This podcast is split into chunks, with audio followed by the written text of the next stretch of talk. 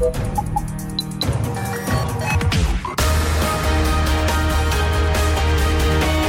Tube, l'intervista di Marta Cagnola.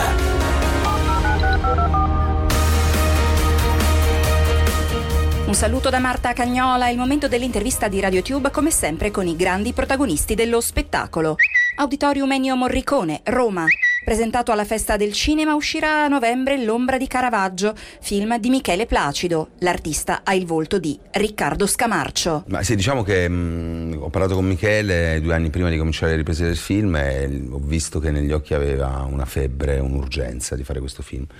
E ho capito perché, perché questa figura comunque è stata poi osteggiata, è stato in qualche modo hanno cercato di bloccare questo, quest'uomo che in qualche modo ha rivoluzionato completamente la pittura da un punto di vista estetico, eh, sicuramente, che ancora oggi eh, è arrivato a noi considerando che per tantissimi anni i suoi quadri non gli sono stati attribuiti, no? soltanto nel 30, nel 40 gli hanno riattribuito tutte le sue opere, per cui 250 anni di oppressione, oltre al fatto che gli hanno fatto fare una brutta fine, insomma. Eh, per cui io ho pensato che fosse come Elvis Presley, eh, per me quindi il mio Caravaggio è un po', è un po mh, provinciale, eh, così che si ritrova ad avere un'energia, uno slancio umano e vitale eh, che rompe i canoni conformisti della società. Ecco. Poi del resto non abbiamo molte, molte, informazioni, quindi comunque anche altri film sono un'interpretazione di quello che potesse, poteva essere Michelangelo Merisi detto il Caravaggio, per cui io mi sono immaginato il mio e mio è chiaramente un po' quello di Michele, gli ho aggiunto anche qualche battuta, cito un po' qualcuno ma non vi dico chi. Mi hanno ordinato di pentirmi, ma io non so di che pentirmi e non voglio pentirmi. La Chiesa non è pronta.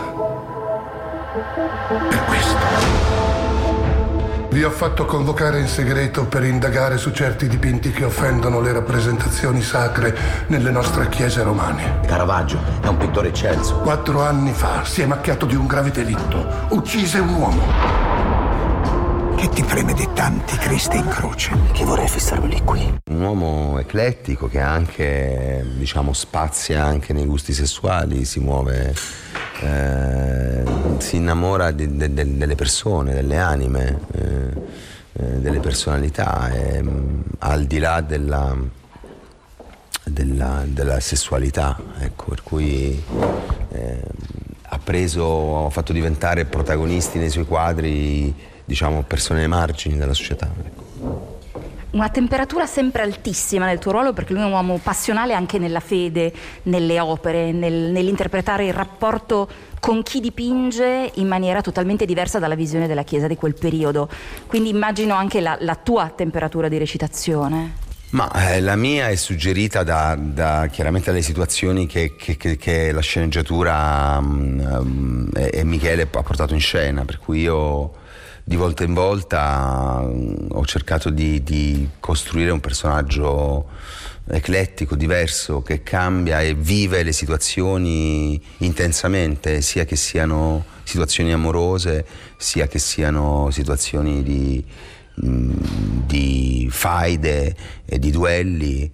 Eh, ecco, quindi ho cercato di, mi sono dato con tutto, con tutto l'animo e le, le, la forza che avevo in corpo, questo, questo, sì, sicuro l'ho fatto proprio. La scena finale del film è una scena molto lunga, è vero, lui è molto affaticato in quella scena, per cui recitare la fatica e al tempo stesso cercare di essere eh, come dire, sorpreso, stravolto e appassionato e avere questo slancio in cui si sente che il peggio è a un passo, che sta per capitolare da qualche parte, no? quindi portare in scena quel tipo di, di temperatura è sempre molto faticoso. Adesso guarderai i quadri di Caravaggio con occhi diversi. Decisamente.